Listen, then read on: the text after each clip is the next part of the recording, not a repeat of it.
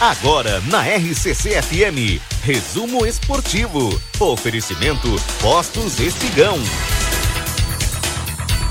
Postos Espigão e Feluma, a gente acredita no que faz.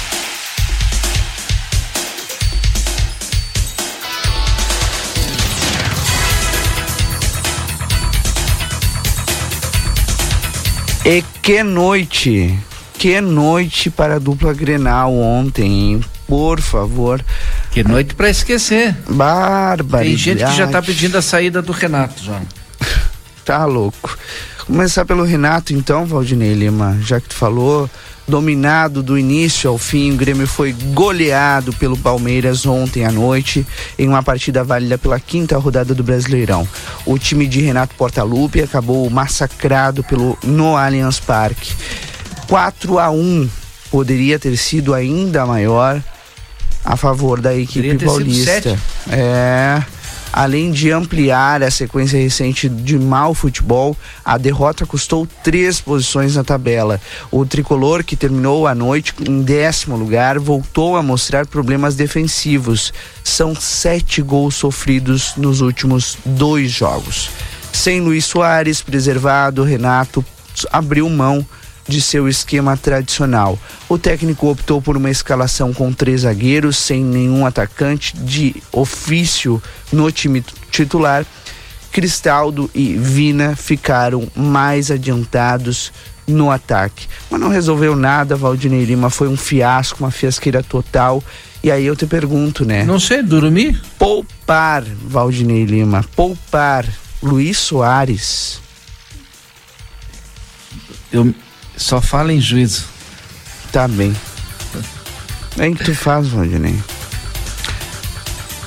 E como se nada tivesse ocorrendo no futebol aqui no país, no dia em que mais nomes jogadores da Série A apareceram uh, como suspeitos no Beira Rio, o Inter e o Atlético Paranaense, duas equipes, tiraram do jogo atletas citados na investigação do MP de Goiás se enfrentaram. Derrota, claro, colorada, 2 a 0.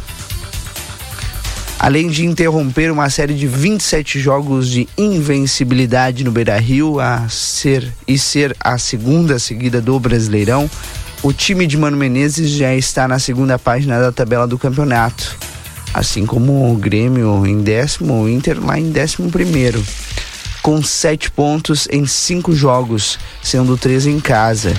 Durante a tarde foi divulgado que Maurício do Inter e Pedrinho, e além do Brian Garcia do Atlético Mineiro, foram citados. O Colorado defendeu o seu jogador, afirmando que apresentou robustas provas de sua não participação. E aí, né, Valdinei Lima?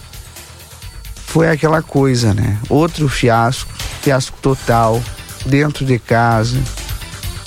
Começo do Inter, mais uma vez, foi de altíssima intensidade e uma penca de chances criadas. Já aos três minutos, Busto, Bustos tabelou Alan Patrick e cruzou. Pedro Henrique cabeceou de raspão e a bola saiu à direita na da trave. Mas não foi dessa vez. Inter mais uma vez perdeu. Logo na sequência, o Atlético Paranaense ganhou de 2 a 0. Tá puxado, tá difícil. Não tenho nem o que falar também, Valdinei Lema.